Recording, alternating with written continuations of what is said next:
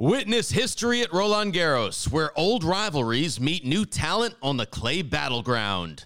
Tennis Channel Plus is your place to watch. Stream every court from your phone or smart TV live in HD. Experience three weeks of unparalleled access as the world's top players in tennis face off to see if the veterans maintain their dominance or if a fresh face rises to challenge them. Daily live coverage begins Monday, May 20th. Stream it now with Tennis Channel Plus to be there when it happens.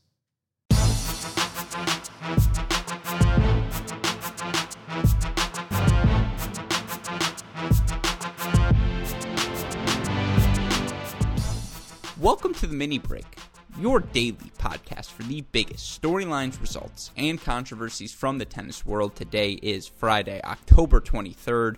Another day, Another WTA upset in the professional tennis world. Veronika Kudermetova knocking off number two seeded Karolina Pliskova in Ostrava. It's the second win for Kudermetova over Pliskova since play restarted at the beginning of August. Of course, that's just one of the many fantastic results we saw on in Thursday's action. You look across the professional tennis world. We've got the WTA Tour in Ostrava. Of course, we've got two ATP 250 events, one in Antwerp, the other in Cologne two really fun challenger events. It's always cool when you get to see a little bit of carpet tennis, particularly in 2020. And of course, when you're playing on carpet, you're going to get some funky results. That's exactly what we've seen. We also have an outstanding day on the ITF circuit in terms of their women's events. Some really fun young players playing in France, and then the event in America, the 80K in Georgia. It really could also be a WTA International at the least. It is that high quality of a field field. So, a really fun podcast for all of you listeners today. Of course, if you have not already, I highly recommend you head over to our Cracked Interviews podcast feed where you can hear the questions I asked of yesterday's performers in Ostrava. We're fortunate enough to be able to be on those Zoom press conferences. They send out audio of the questions that are asked, the audio of the responses as well. We compiled my questions, made them Cracked Interviews podcast. You can hear from, I believe, six of yesterday's players players. And, you know, obviously, here we're here to break down, give my thoughts, offer my analysis, but you want to hear directly from the players, go check out those Cracked Interviews podcast. We're going to work in some of those answers into today's show, but of course, you can hear the full, unfiltered answer on that Cracked Interviews feed. And of course, the reason we're able to do this day in, day out here on the Mini Break podcast, recap all the exciting things going on in the professional tennis world because of the support we get from our sponsors over at Midwest Sports and ArrowBar. You know our motto here at Cracked Racquets. What is it? I'll tell it to you. You look good, you feel good. Ultimately, on the court, you're going to play good. And that's where our friends at Midwest Sports and ArrowBar come in. You go to MidwestSports.com, you'll find anything you need from a tennis equipment uh, standpoint. You'll find all of the best brands in the business, some incredible deals as well that'll help you save a little bit of money in your pocket. And by the way, to save some money in your pocket, use our promo code CR15 while you're there. You'll get 15% off your order, free two day shipping shipping on all orders exceeding $75, and best of all, that free can of Wilson Extra Duty tennis balls. Be sure to go to MidwestSports.com, use that promo code CR15, of course, to get your nutrition in the right place. Turn to the company producing the only tennis specific energy bar in the business, our friends over at Arrow Bar. It's more potassium than a banana, delicious cinnamon, honey, oat, and chocolate chip flavors, and best of all, comes with a podcast. Our Getting to the Point episodes where we focus on the importance of nutrition and health. I feel like I don't say this enough. I got to do one of my dream podcasts. I grew up on stories of MaliVai Washington, what he did at the University of Michigan. Of course, one of his teammates at the time was my coach. Uh, and so we actually got him on the podcast, and it was outstanding. You can hear that and so many more of our great guests on the Cracked interviews and mini break feeds. Uh, so be sure to go check out those podcasts. Be sure to support our friends at ArrowBar by going to arrowbar.com using that promo code CRACKED15. Now, with that in mind, it's only fitting that I start today's podcast in Ostrava, right? Because I actually got the chance to speak to some of these players following their results. And of course, it's been a phenomenal tournament all week, all yeah, week long. I'm thinking all year long. It's been a phenomenal season since the restart. I mean, the parity on the WTA Tour really its calling card right now, and I feel like it's only fitting. We start with the upset on the day. The top two, uh, number two seeded Karolina Pliskova knocked off by Veronika Kudermetova 4 6, 6 4, 6 3. With Pliskova being knocked out, we've seen both the top two seeds now exiting this event in the round of 16. Two days ago, it was Maria Sakkari knocking off uh, Alina Svitolina. Today, it's Kudermetova getting her second win over Pliskova. And, you know, Pliskova came out hot in this match. She goes up a set and a break. She wins that first set 6 4. She goes up to love. But credit to Veronika Kudermetova, who her level just continued to improve throughout this match. I mean, you look in that first set, she goes 3 of 11 on second serve points, 3 of 7 in the second set, 4 of 13 on the on the in the third set, but it's her effectiveness on the first serve that gets her through all of these matches. I mean, in set number 1, 62% of her first serves go in, she wins 83% of those points. Sets number set number 2, 72% first serve percentage, she wins 67 of those points.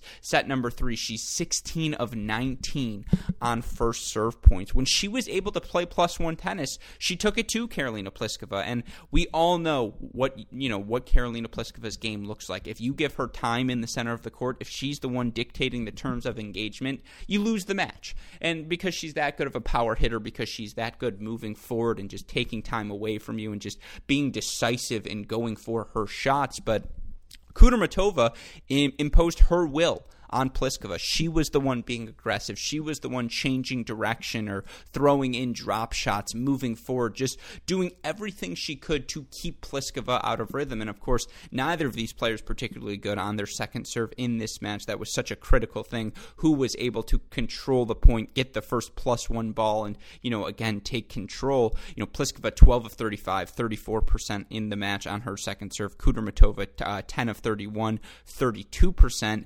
The biggest difference, as I mentioned, that first serve. Kudermetova makes 64% of her first serves in the match, 43 of 55 on those points. Pliskova at only 59%, 50 of 85, 33 of 50 on those points. And again, in a match with margins that thin, in a match where there's only six or 15 total points deciding the difference in this one, it's the fact that Kudermetova was able to play five more points on her first serve, was able to win 10 more points on her first serve as well. It's the little things that start to add up. And for Veronika Kudermetova, I mean, I keep saying this, but for her at this point, she's inside the top 15, uh, number 47 right now, the 23 year old Russian. It's been just such a steady progression for her up the rankings. And, you know, it hasn't been the big, flashy result the way you see some of these young players. Obviously, the Kenins, the Osakas, the Andreescus of the world who just come out and start by winning everything. But for Veronika Kudermetova, you're, this is the progression you want again this is any player out there who has pro aspirations would trade her li- linear progression for probably any development path out there. You know in 2015 she's 400 in the world. She's 210 after 2016 257 after 2017 but then makes another big jump. She jumps up to 115 at the end of 2018 number 41 at the end of 2019 now you know she didn't get to play a full 2020 season but you look at the things she did better this year. I mean obviously this win over Pliskova, a big moment in her career. But she got, you know, the two top 10 wins over Pliskova. She got two last year as well. So now she's up to four top 10 wins. She makes, you know, the quarterfinals here at this event. She's obviously buying in to the things she can do on court. And, you know, now the next step is, you know, more consistency. You need to see it week in, week out, right? We've seen pockets of brilliance from Veronica, Veronika Kudermetova, but now we need to see her do it over a week span. Uh, but this was a phenomenal result for her and for Karolina Pliskova. And we talked to her a little bit in the press conference as well. Unfortunately, I didn't get any questions in because obviously that was a popular press conference. Uh, but I don't want to say you could sense the disappointment, but she's ready to go back to the drawing board. I believe something she said was along the lines of, Look, I've had five great years in a row. Uh, I suppose if I'm going to have a down year, I, am thankful that it was the down year where there was the fewest amount of tournaments to be played, but I'm ready to get back on the horse. I'm not going anywhere. And as a Pliskova believer, uh, that's what you want to hear because obviously, uh, with how many talented young players there are, her window to win a slam is closing. It's just a fact that, you know, she has more slams behind her probably than in her than in front of her. Uh, and I I still think she's got some really good tennis left in her. I don't think we've seen the last of Karolina Pliskova. Obviously, though, a great performance today from Kudermetova. Another phenomenal three set battle, a top seed barely escaping upset. Number three seeded Aryna Sabalenka, who gets, I don't want to say revenge, but I suppose earns, earns uh, yeah, I guess we'll say gets revenge over Coco Gauff after Gauff knocked her out in Lexington. Sabalenka down 5 2 in the third set, comes back to win the match 1 6, 7 5, 7 6. This was a head scratcher, folks. I mean, you look at the counting stats in this match. Obviously, the 6 1 lopsided first set. Gauff going to have the total point head to head advantage. She won 95 to Sabalenka's 93. But, you know, Sabalenka got better and better, more effective on serve as this match progressed. And we got the chance to talk to her during her press conference. And I don't want to step on that completely. I would say go check out the Cracked Interviews podcast to hear her extended thoughts. But she talked about how she had to become a little bit carefree down the home stretch of that match. That Coco Gauff makes so many balls, right? She is never going to quit on a match. She's never going to give you a point.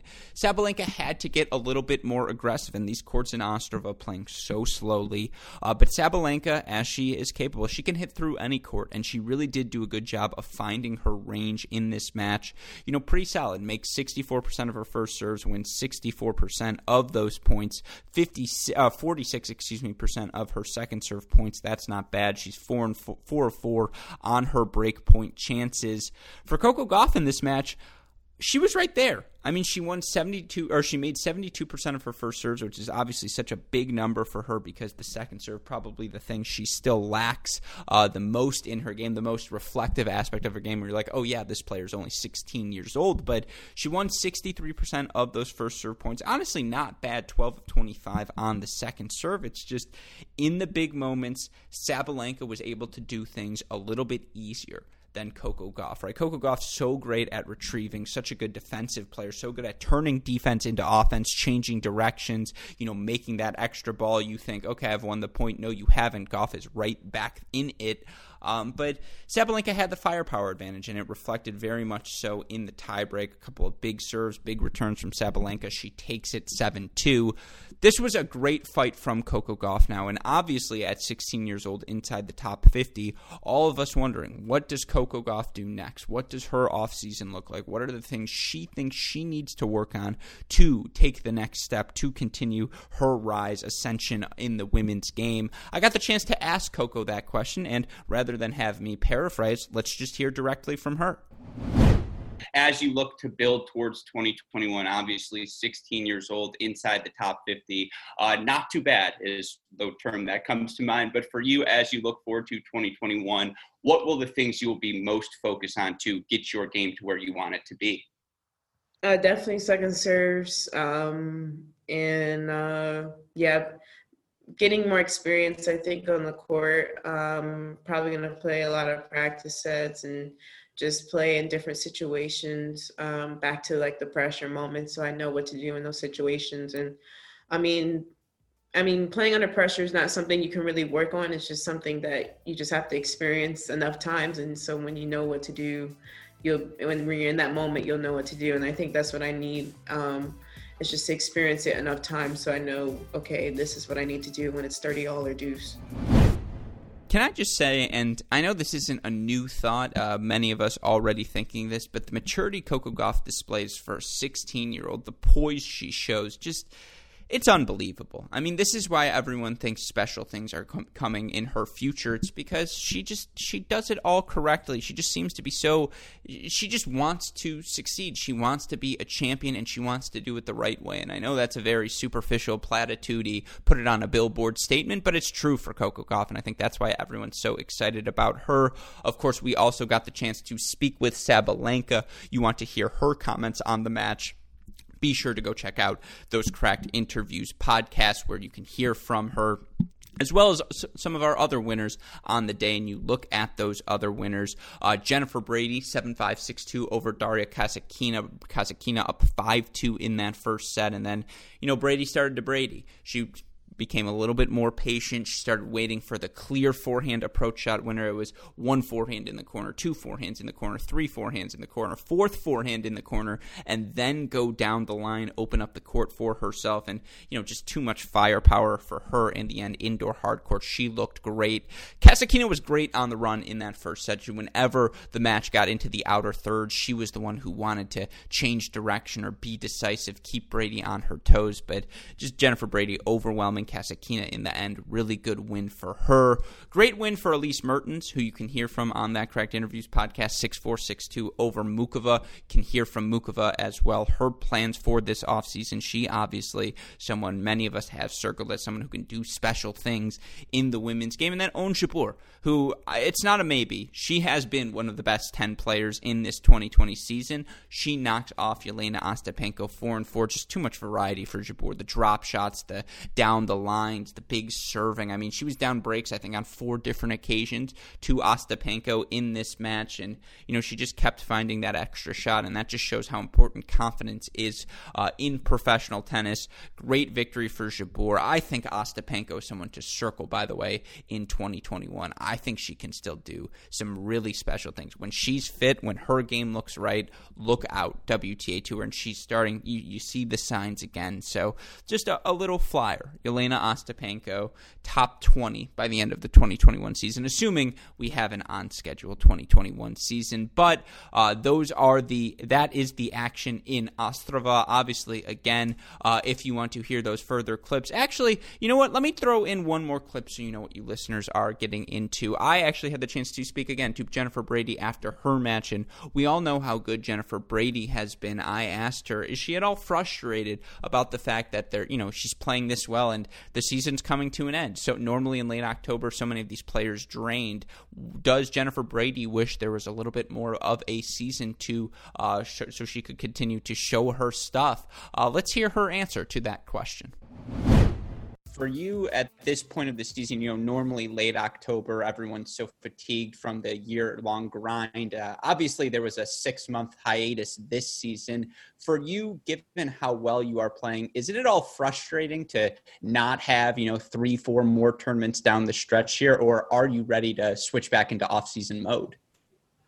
Uh, I'm feeling a little bit of both. Um, I've been going since uh, since World Team Tennis in July, so I've been on the road for a long time, and uh, you know, I'd love to. Obviously, if there were three, four more tournaments, um, I mean, that would be amazing. But at the same time, I I also feel like I need a, a bit of a rest, and um, yeah, uh, I have mixed feelings about it. Yeah. Interesting to hear her mention World Team Tennis. Of course, all of us commended her on that decision. Anyone who watched that season, you could just tell how well she was playing. And she comes out in Lexington, obviously runs through that draw, semifinals of the U.S. Open. But there is a lot of tennis on the body of Jennifer Brady. But it's just interesting. It goes to show you when players have momentum, when they're hot, they want to ride that out, obviously, even if they have played three consecutive months at tennis at this point. But again, really fun day in Ostrava. I've already, you know, I'm recording this later in Friday than I would like. Uh, if I've already spoken to some of those players after those matches, so be on the lookout for further cracked interviews for our conversations from the pressers. Uh, and hopefully, again, if you would ha- like any questions requested, feel free to th- throw them in my DMs at Great Shot Pod. Anyways, that's the action in Ostrava. It's Kaley Cuoco for Priceline. Ready to go to your happy place for a happy price? Well, why didn't you say so? Just download the Priceline app right now and save up to 60% on hotels. So, whether it's Cousin Kevin's Kazoo concert in Kansas City, go Kevin, or Becky's Bachelorette Bash in Bermuda, you never have to miss a trip ever again. So, download the Priceline app today. Your savings are waiting. Go to your happy place for a happy price. Go to your happy price, Priceline. Let's switch gears now and talk a little bit ATP tennis. Let's go to Antwerp first, where again we've got a little bit of 250 action on our hands. Uh, it should be, uh, uh, you know, it was again, it should shaping up to be a really fun championship weekend. Uh, a couple of seeds moving on on the day. Karen Khachanov, really fun match against young 21 year old Belgian wildcard Zizou Bergs. Uh, Khachanov a 5-7, 6-4, 6-4 comeback victory. I'll say this about Bergs. I have not watched a lot of his tennis yet. You look where he is at currently in the live rankings, the 21 year old. You know, it's not a Jannik Sinner case. It's not an Alex Alejandro Davidovich Fokina incident. He's currently 455 in the world, right? He's still got some work to do at the challenger level. May even have to play some ITF events just to get some points, build his rankings. But man, that guy is exciting. I mean, the Belgian crowd in Antwerp ate him up. They were pushing him on. They were like, "Let's go, Zizou, let's go!" And eh, you know, he was giving it right back to them after every winner. Eh, you know, there was a big celebration. After every shot, there was a little extra emphasis in his commands or in his grunts and it was delightful. I mean, it reminds you we've all gone through tennis without fans now for so many months. How great, how propelling fans can be in a for a young player in their you know maiden stages of their career, and he ate it up. The down the lines were beautiful. He played big. He understood. Look, if I make this match a physical match, I'm not ready to compete with Karen Khachanov. I have to go for some shots, and he absolutely did that. And he showed off some weapons and you know, now I think everyone's going to be watching him on the Challenger Tour wherever he plays because it was a really good performance for him to take a set off of Khachanov. That it was a great match, but you know, he got tired down the home stretch and, you know, some of the flair, the jumping overheads. You're not going to go for that in the third set. And he got a little bit tentative, and Khachanov took advantage of that fact. But still, for the young 21 year old, what a phenomenal performance for Khachanov a win's a win, right? You put that one under the belt, you move on to the next day, and he's got a really tough one today against Dan Evans, which we previewed in our GSP Ace of the Day, so you can hear my thoughts on that match in on that podcast feed. Uh, of course, that was not the only result. Cam Norrie, really nice performance for the former All American against Milos Raonic. Now it was a five and six victory for Raonic, but what I loved about Cam Norrie is, you know, when you're playing Milos Raonic, he wants to cheat over to the ad side. He wants to run around, hit inside out, inside in forehands, just use that wing to dictate. Cam Norrie was not afraid to say, hey, Milos, I'm a lefty. Like when you try and pick on the ad side, I have a forehand, and you know what's really good? My forehand down the line. And he just did a really good job of keeping Raonic honest and, you know, playing drive through the court, doing a j- good job absorbing the Raonic forehand with his own backhand. I mean, he only got broken once in the match, and no, Norrie didn't create a breakpoint chance for himself. Milos is going to Milos. I think he lost 10 points on serve on the day, but, you know, Cam Norrie, 39 of 50 on his own first serve, 16 of 30 32 on second serve points, 5 of 6 on break points saved. He was in this match. He absolutely had a chance to win this. A couple of passing shots, a couple of net tapes here and there. Maybe he's able to scrap out a break. Of course, he didn't even have a break point, but still, this is a really good performance from Norrie, who I think has quietly been one of the top performers since the restart uh, began. But obviously, Milos Raonic, he got a Milos Raonic, and that's exactly what he did in this one. In terms of the other results on the day, I don't want to say it was an upset because it wasn't, but you know, Lloyd Harris's win. Well, I guess it was an upset, but Lloyd Harris's win over uh, Taylor Fritz yesterday, 7 5, 7 6, big serving tennis. And the day Taylor Fritz learns to volley is a scary day for the rest of the ATP Tour because I loved the way Fritz attempted to move forward. I loved the way he understood look, Lloyd Harris is just looking for a big ball to pop so that he can move forward. I need to take the initiative, the onus of moving forward, of putting pressure on him, of protecting my own serve. But how many times do you need to watch Fritz float a forehand volley or a backhand volley or t- let a ball drop and take a half volley when he should have just been a step closer to the net and taken the ball out of the air? You can just see he's fighting his instincts, right? He's like, oh, I should move forward here. It's just not natural yet.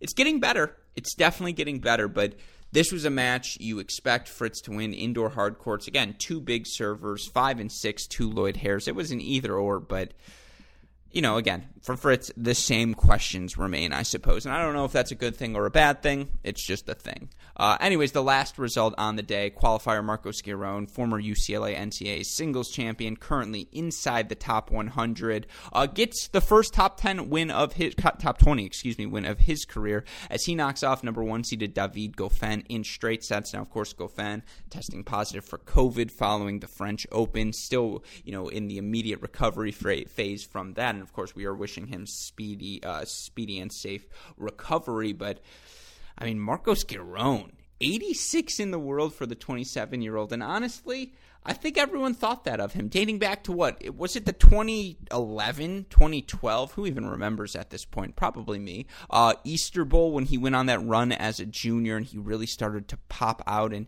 you could just tell physically, this guy is a monster. What he can do from the baseline, it epitomizes modern tennis. Just so fluid from the corners, going to use your pace against you. Uh, this was a really good performance for him over, again, David Goffin who did not have the best form, but you take it. That's a win for Marcos Giron, and he is now solidly inside the top 90, which is just an incredible factoid of this 2020 season. A great thing, uh, to, one of the silver linings, I would say, of 2020. Now, it's going to be a really fun day in Antwerp today. You've got Ugo Humbert taking on Lloyd Harris, Dan Evans versus Khachanov, de Minaur versus Marcos Giron as well. Those should all be fun. I should say Milos Raonic, unfortunately, pulling out of this event with a shoulder injury. So that means I believe that Grigor Dimitrov will advance now to the semifinals. But you know, still really fun championship weekend. The prospect of de Minaur, Dimitrov, Evans or Khachanov versus Humbert. That that's fun, folks. Welcome to the next generation of tennis players. It's here and it's for us to enjoy. Now, that's the action in Antwerp. Let's go through Cologne quickly as well.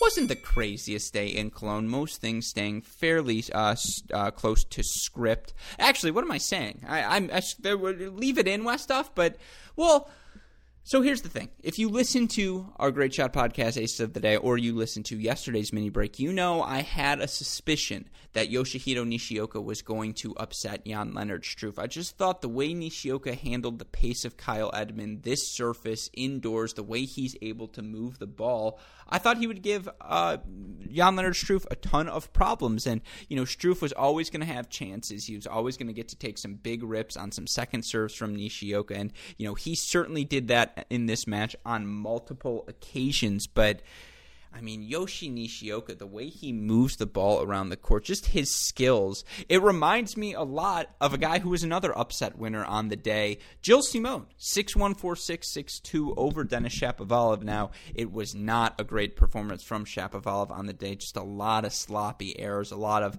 volleys that could have been put away that were either, you know, a little bit overcooked or missed in the net or then subsequently hit too tentatively because he had started to lose confidence in his volleys. But two upset wins, I suppose, on the day. Simon six one four six six two. Simon just such a good litmus test, by the way, for where you're at as a young pro. If you're beating Gilles Simon comfortably, you're doing something well because he just asks so many tough questions of you. For Yoshi Nishioka, he's going to be a fan favorite, folks. There's no way you will ever watch a Yoshi Nishioka match and root against him. And it was just, uh, it was the joy he showed on his face after the match. It was delightful. So that's a great victory for him. And then finally, Jannik Sinner.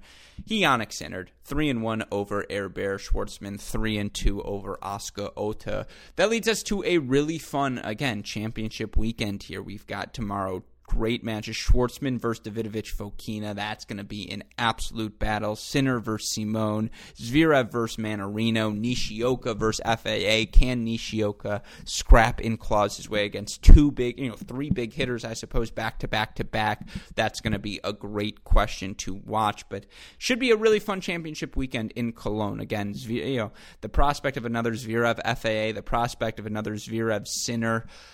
I'm all in on that. I would love to see Alex Zverev get another shot at Jannik Sinner. So hopefully the tennis gods reward us for our patience, for our good behavior. Uh, but that's we are where we are at in Cologne. Witness history at Roland Garros, where old rivalries meet new talent on the clay battleground. Tennis Channel Plus is your place to watch. Stream every court from your phone or smart TV live in HD.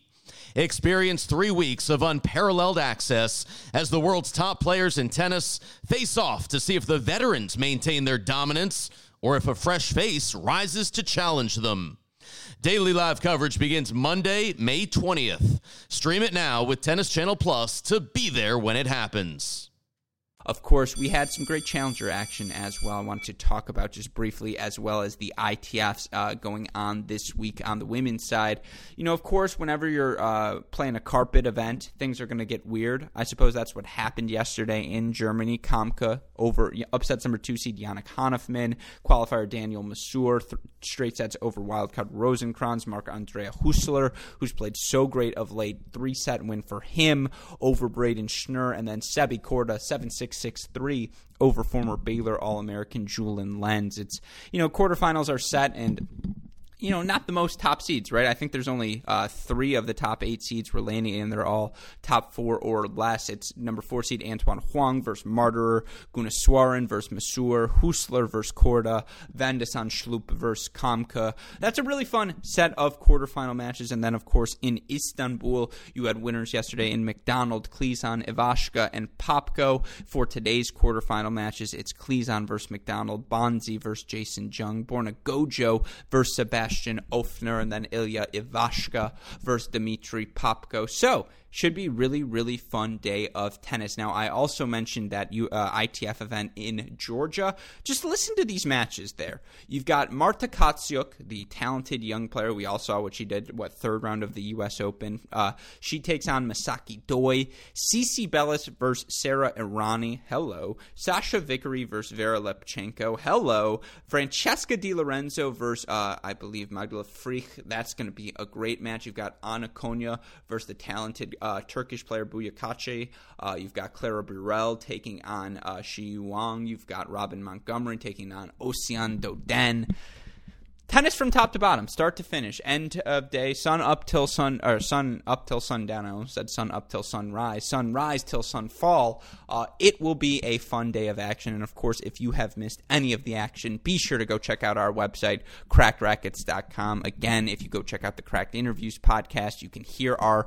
conversations with these players in the press room. Of course, you can also hear my thoughts on the biggest storylines in tennis, as well as the ATP strategic plan for the future future, we brought on Brett Ro- uh, Ben Rothenberg and Brett McCormick to discuss those very things. You can find those conversations on our Great Shot podcast feed, and you can find all of our content again on our website, crackedracquet.com, uh, crackedracquets.com. I don't know why I said a singular cracked racket there. It's crackedracquets.com, folks. But of course, someone who I always have to give multiple shout outs to, never singular, our super producers, Max Flickner and Daniel Westoff, for the f- of an editing job they do day in, day out. Shout out as well to our friends at Midwest Sports and ArrowBar. Be sure to go to MidwestSports.com, use that promo code CR15, go to ArrowBar.com, use the promo code CRACKED15.